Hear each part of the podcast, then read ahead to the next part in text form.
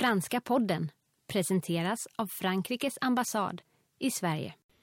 Olivier Garpion är fransk-svensk filmproducent som är född i Lyon, Frankrike, men verksam i Sverige sedan 1998. Och han har producerat flertalet långfilmer eh, som har tävlat i diverse filmfestivaler. Han är även regissör och manusförfattare. Eh, bland annat eh, till en film som spelades in nu under hösten 2014, In ut, men ska ha beräknad premiär nu i början av 2015. Olivier, välkommen till Franska podden. Kan du berätta lite om din väg in i filmvärlden, hur den såg ut mer konkret? Jag var i tonåren där jag mer eller mindre bestämde mig att jag ville jobba med film och egentligen drömmen var att bli regissör och um, jobba lite mer konkret med film. Men uh, jag tänkte om jag åtminstone skulle kunna jobba typ med film och media någonstans, det skulle vara ändå en dröm. Men sen så jag var duktig i skolan och jag gick den lite mer traditionella vägen som man har i Frankrike och till de högsta, eller grandes écoles som man kallar det för. Så jag är ganska högutbildad, allmänutbildad i massa olika saker. Uh, men inte, kanske inte mer specifik i film, film. Uh, eh, som har varit mer ett slags, um, uh, ja, jag är mer självlärd när det gäller det kan man säga. Så hur kommer det sig då att du slutligen landade just i Sverige? Ja, men det blev lite av en slump eh, att 93 då var jag 24 år och eh, jag skulle göra min militärtjänst. Det fanns fortfarande på den tiden och det fanns möjlighet att eh, istället för att göra en vapentjänst att man kunde jobba som kooperant, det vill säga jobba ett och ett halvt år i någon förening eller företag utomlands. Och jag kunde tyska och jag sökte några sådana tjänster i Tyskland och sen jag såg att det fanns en tjänst i Stockholm och jag tänkte att eh, Sverige låter som ett väldigt intressant land. Dels för att jag var väldigt förtjust i Bergman och Bergmans filmer. Mm. Men också rent eh, ja, socialt och politiskt. Det kändes som ett väldigt eh, humant och intressant land. Eh, och sen fick jag tjänsten i Stockholm och inte tjänsten i Tyskland. Så det blev av en slump att jag hamnade här. Och det var 12 grader kallt, februari och jag älskade det från första minuten. Uh, så jag blev um, förälskad i Stockholm, jag blev förälskad i Sverige, i språket, i kulturen, i människorna. Uh, och uh, ja, så, så det, det, blev lite av en slump, men jag kände någonstans att jag mm, hamnade hem på något sätt. Att jag har uh, något halv, halva hjärnan någonstans är svensk och har blivit svensk och min andra halva är fortfarande fransk. Mm. Sen rent professionellt, jag började jobba eh, på Arte när det började, 92, 94. Och sen så... I Frankrike då alltså? Ja, i Frankrike. Ja. Uh, och det var i skarven däremellan som jag var i Sverige, en första sväng. Och sen jobbade jag i började jobba med film mer konkret i, i och med att mitt första jobb var på CNC, alltså det franska filminstitutet och jag var ansvarig för all stöd till kortfilm. Uh, vilket var um, väldigt intressant period och gjorde att jag kom i kontakt med en massa regissörer och producenter, alltså folk som jobbade med film och jag förstår det var folk som var lite som jag, normala människor. Mm. Det var inte alls glamour och märkligt som man kan föreställa sig. Uh, så det var ett slags um, utbildning också kan man säga. Att uh, läsa manus och se film och debattera med folk. Och sen 98 flyttade jag igen till, till Sverige och jag har bott här sedan dess. Om vi går in lite mer på Frankrike och filmens eh, roll där. Eh, flertalet menar ju att Frankrike är filmkonsten eh, filmkonstens födelseland och in, inom populärhistoria brukar det hävdas att filmens födelse kan dateras till ett ganska exakt datum, nämligen den 28 december 1895 då de franska bröderna Louis och Auguste Lumière organiserade historiens allra första offentliga filmvisning. Och eh, det verkar vara omstritt vem som just uppfann filmen som medium och koncept. Men det vi vet är att eh, Louis Lumière uppfann eh, det som heter Croix de Malt, eh, eller snarare breddade det användningsområdet. Alltså att Croix de Malt fanns i symaskiner och var en liten sån här frammatningsmekanism av det jag förstår. Att Louis då kom på att man kunde föra en perforerad filmremsa förbi en projektorlins Eh, och att man då lyckades få en stabil bild och så starkt ljus att man kunde visa filmen på en vit vägg där film tidigare hade krävt att man tittade på filmen liksom en person i taget, en sån här liten, jag antar att det är en ljuslåda, ett, ett kinetoskop tror jag det kallas. Eh, har man fel eller har man rätt om man då hävdar att, att Frankrike, det är där filmen föddes? du verkar extremt insatt om tekniken. Ja, men det, jo men visst, alltså, jag menar, ja, som du sa i början, jag, jag är född i Lyon, jag är fransman så jag kommer Såklart. Du kommer försvara det? Nej, men jag kommer alltid hävda att det är bröderna Lumière som har uppfunnit filmen, det är klart. Och det, det har man till och med firat 1995. men uh, jag är faktiskt lite insnöad just nu i den processen på grund av ett projekt om, kring um, filmens um, födelse. Och uh, um, jag tycker att det stämmer. Alltså, kinematografen, alltså den tekniken som har blivit standard, har uh, de uppfunnit. Sen den perioden var helt fantastisk kring eh, 94-95 för att det fanns många olika uh, uppfinnare i världen som var på väg till den där genombrottet. Alltså det var ett slags kapplöpning till att hitta tekniken. Uh, men den mest stabila tekniken som har blivit standard är den som de har uppfunnit. Um, så man kan nog säga att det, det stämmer. Mm. Um, Enligt dig, vad särskiljer just den franska filmkonsten?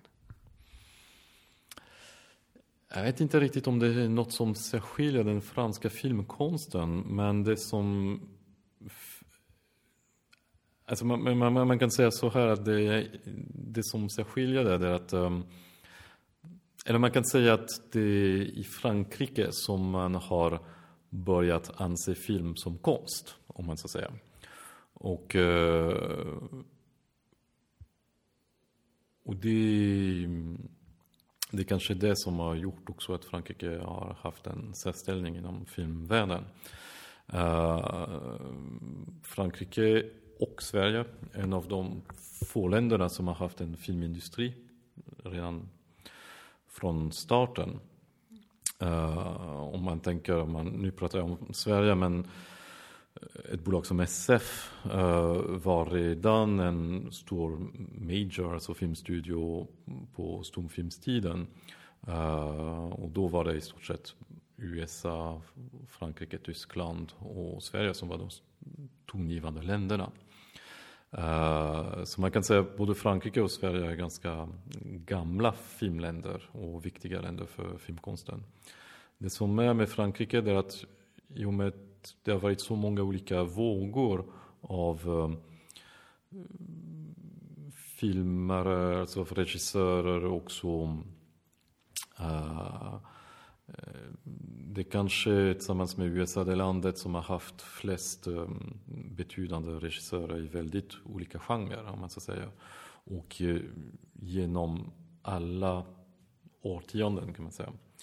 Eh, samtidigt som vi har varit det landet som också varit tongivande när det gäller filmkritik. Det vill säga att eh, formulera vad film är och att, eh, vad filmkonsten är.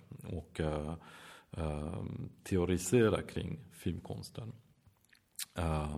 så man kan säga att Frankrike har uppfunnit filmkonsten som, film, som konst, om man ska säga. kanske. Du skapade Franska filmfestivalen här i Stockholm. Mm. Berätta lite om det.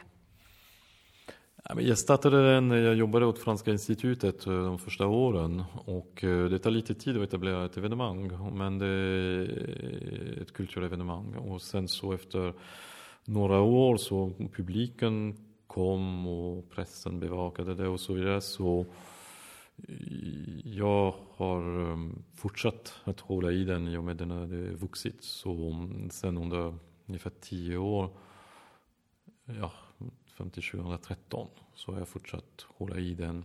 Men på en ideell basis. Vi har alltid haft extremt lite, lite pengar så, så det, det har varit ett man kan säga ett sidosysselsättning. En, en dansös skulle man säga på franska. Uh, men samtidigt, jag, jag tyckte det var viktigt att fortsätta och hitta förutsättningar för att fortsätta det. För att för mig så var det lite en, en pusselbit i mina övriga aktiviteter, även som producent. Att det, det, allt gick lite i samma, i samma riktning, att försöka eh, få igång ett bättre samarbete på filmsidan mellan Frankrike och Sverige. Att, uh, jag tycker att uh, det är ganska lätt att man Alltså de amerikanska filmerna är så dominanta i världen och också i Sverige att eh, det är ganska lätt att man bara ser ett sätt att göra film på. Uh, så det är väldigt viktigt att festivaler i övrigt uh, finns. Liksom, att ge publiken möjlighet att visa att det finns andra stories, det finns andra kulturer, det finns också andra sätt att berätta en story. Och även en film som vi i Frankrike kan uppleva som lite traditionell eller kommersiell. När vi visar den i Sverige så tycker den svenska publiken att det känns lite annorlunda. Uh, för att någonstans är det inte helt berättat på samma sätt som en amerikansk film eller en svensk film. Uh, så det, det, tycker jag är väldigt eh, viktigt. Um, och jag ser alltså nu i filmbranschen så finns det väldigt mycket eh, folk som jag faktiskt lärt känna uh, eh, genom Franska filmfestivalen när de var studenter. Um, både kritiker, producenter och regissörer. Folk som um, kom och såg filmer på Franska filmfestivalen för tio år sedan och nu har blivit uh, uh, tongivande människor i, i den svenska filmbranschen. Um, det tycker jag är eh, kul liksom för att någonstans så det bidrar till att uh, utbilda. uh, om man sår ett litet frö någonstans hos kanske en person som inte ser så mycket fransk film och man ser en fransk film och tycker ah, att ja, det här låter intressant, man kanske ser fler. Det, det, det är intressant. Om man tänker filmsamarbete så det är lite på olika nivåer. Det är både visa film, göra film och samarbeta liksom på samma produktionsnivå som vi har gjort. Mm. Varför är film viktigt? Varför är det viktigt att konsumera film och varför är det viktigt att investera i film? Jag tror att jag, jag behöver inte övertyga folk att det är viktigt att titta på film för att uh, filmkonsumtion bara exploderar tycker jag nu i och med teknologin. Så det är den framstående, alltså vi konsumerar mängder med bilder av olika format.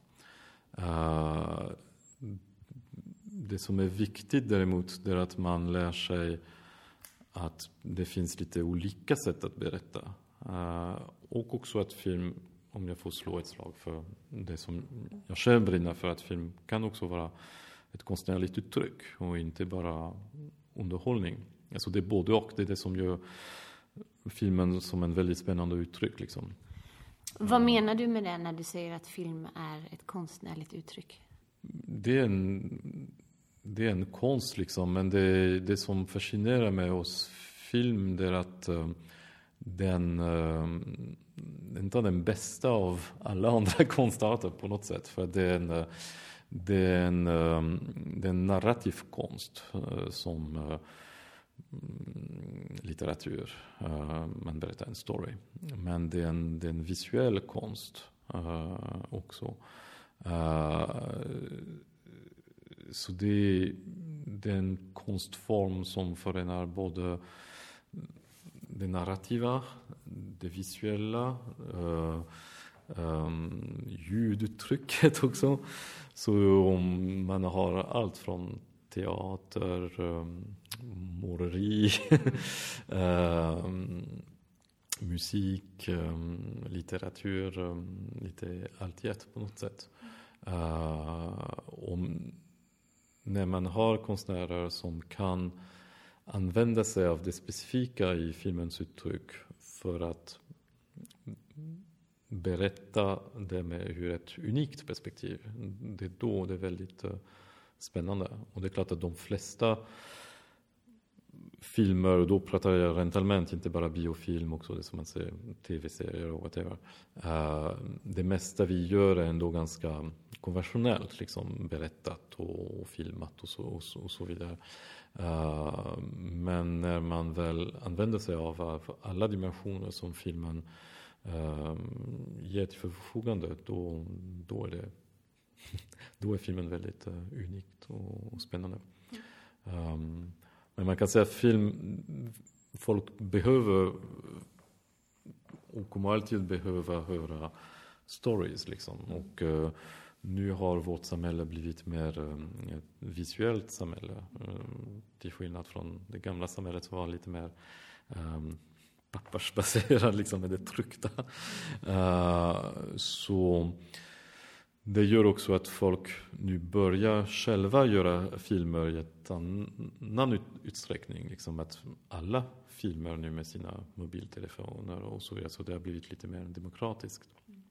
Uh, Eh, vilket ställer också en, helt andra utmaningar till de som själva gör film. Men det gör också, tror jag, att filmkonsten håller på att förfinas mer och mer på ett eh, väldigt intressant sätt. Alltså film är drömmar egentligen. Uh, och man kan säga nu idag när vi har förfinat tekniken där vi i stort sett kan berätta vad som helst i bild. Så då är filmuttrycket potentialet i filmuttrycket är oändlig idag liksom. Uh, Uh, och folk kommer alltid att behöva drömma och höra stories och berättelser. Uh, så jag tror att det andra seklet av filmkonsten kommer att vara väldigt spännande. Mm. Kan du berätta lite om vilka filmprojekt du har varit involverad i? Uh, så det började egentligen om man tar långfilmerna med en långfilm som heter Kapten Ahab som kom ut 2007 som uh, är löst baserat på uh, Moby Dick. Så um, vi spelade in hälften i Frankrike och hälften på västkusten. Och jag hittade en medfinansiering i, i Sverige. Så det var den första större produktionen som jag var involverad i och som jag är väldigt uh, stolt över. Liksom. Var det på Orust? Ja, precis. Ja. ja. Uh, gjorde faktiskt två filmer på Orust för att sommaren efter så spelade vi in den där som heter Les Grandes Personnes, de vuxna. Som var också en fransk film och den jag också var svensk som producent. Uh, och, och, den var lite mer en inbyggd svensk-fransk berättelse i och med det handlar om, ni kanske har sett den om uh, en fransk eh, pappa och sin dotter som är på semester på västkusten i, i Sverige. Så den, eh, det finns tre franska karaktärer och övriga är svenskar. Och det är en, det är en jättefin debutfilm av en tjej som heter Anna Neuvion som är själv svensk-fransk. Hennes mamma är svensk, hon bor i Frankrike. Hon har gjort en till film i Sverige också sen dess som heter Rendezvous à Kiruna.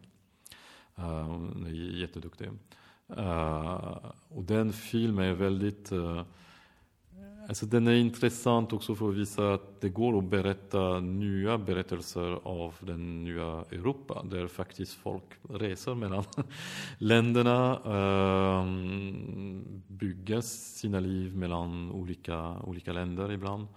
Uh, och det behövs inte vara Europudding för det. Alltså det behövs inte vara på engelska där fransmän ska prata engelska eller tyska ska prata... Alltså det, det går att berätta vanliga berättelser där folk pratar sina språk också.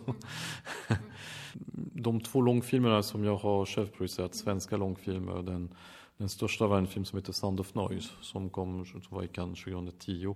Så en ganska stor produktion som vi också samproducerade med, med Frankrike och med Danmark. Uh, och sen så förra året producerade jag en film som heter Broken Hill Blues, eh, ömheten av Sofia Norlin som är en svensk film som utspelar sig i Kiruna. Uh, men där fanns en liten fransk koppling i och med att Sofia bor i Paris. Hon är svensk men hon bor i Frankrike. Uh, väldigt duktig visionär konstnär. Um, så just nu jobbar jag faktiskt fortfarande med Sofia på hennes uh, nya långfilm som blir eh, mer fransk än den första. Eh, men som, eh, ja, vi mm, håller på att skriva den och vi utvecklar den. Sen så jag är nästan klar med den där lite längre kortfilm som heter In Ut som jag spelat in för några månader sedan i Marocko. Fast det är en svensk produktion med svensk finansiering. Så den kommer att ha premiär inom kort, mm. hoppas jag. Om du skulle ge eh, dina personliga tips till eh, någon som vill ge sig in i just filmproduktion, vad skulle det vara? Alltså jag måste göra en liten parentes och förklara skillnaden mellan en producent och en regissör. Jag är både producent och regissör, men det är, eh, man kan säga att den regissören är den person som är kreativt ansvarig för en film. Oftast är det också den som skriver manuset eller som har en idé och sen som är den som har den högsta ansvar för att filmen blir klar rent kreativt. Mm. Producenten är den som har den högsta ekonomiska ansvaret, så det är den som är högst ansvarig för att filmen genomförs och uh, hitta pengar för att kunna genomföra det och att den, den blir av överhuvudtaget. Man kan säga att produktion är en ganska tungt yrke egentligen som kräver att man kan extremt mycket. Alltså den är ett väldigt komplext yrke. Och jag tycker dels så finns det skolor som lär upp filmproduktion. Jag tycker att man, det är bra att man är utbildad. Eller det är bra att man åtminstone är allmänutbildad liksom, eh, för att eh, det handlar om ekonomi, om juridik och också någon form av konstnärlig känsla liksom, som man kanske inte kan utbilda sig till. Mm. Uh, sen idag, den stora fördelen Idag är tekniken så himla lättillgänglig så egentligen så går det att göra film utan pengar. Uh, men ska man göra film, film på riktigt då måste man ha pengar och film kostar extremt mycket. Eh, och det är inte bara teknik men det är främst människor. Om man har eh, tre personer bakom kameran då kan man göra en film. Den kommer kanske inte se superbra ut. Om man är 20 människor bakom kameran då kan det se lite bättre ut. Uh, men då kostar det väldigt mycket om man ska anställa 20 människor. Så det är därför film är en konstform som är få förunnat för att den, den kräver uh, finansiering och pengar. Men idag har man enkla tekniker, mobiltelefoner och så vidare. Man kan åtminstone laborera och göra saker eh, hemma på sin dator och så vidare. Så det är klart, man behöver inte längre vänta på att hitta pengar eller tro att man är missförstått och mm. att ingen vill ge en pengar för att göra filmer. Uh, det är bara att ta en mobiltelefon. Liksom. Uh, så jag tror att um, gör film och um, visa dem. Uh, och Testa helt enkelt. Testa och hitta ett gäng också. vänner och folk som dra in folk i din dröm uh, och gör film ihop. För att film är ett kollektivt konstform så man kan inte sitta på sin kammare och göra det. Uh, så om man inte ens kan lyckas övertyga två vänner att göra film så kommer man aldrig lyckas övertyga hundra personer att följa sin vision. Liksom. Uh, så mitt råd är att se mycket film Uh, gör film på din lilla nivå, hitta folk och lär dig hur branschen funkar för att satsa på, på rätt projekt på ett rätt sätt. Man ska vara lite street smart. Olivier, tack så hemskt mycket för att du tog dig tid för Franska podden. tack så mycket.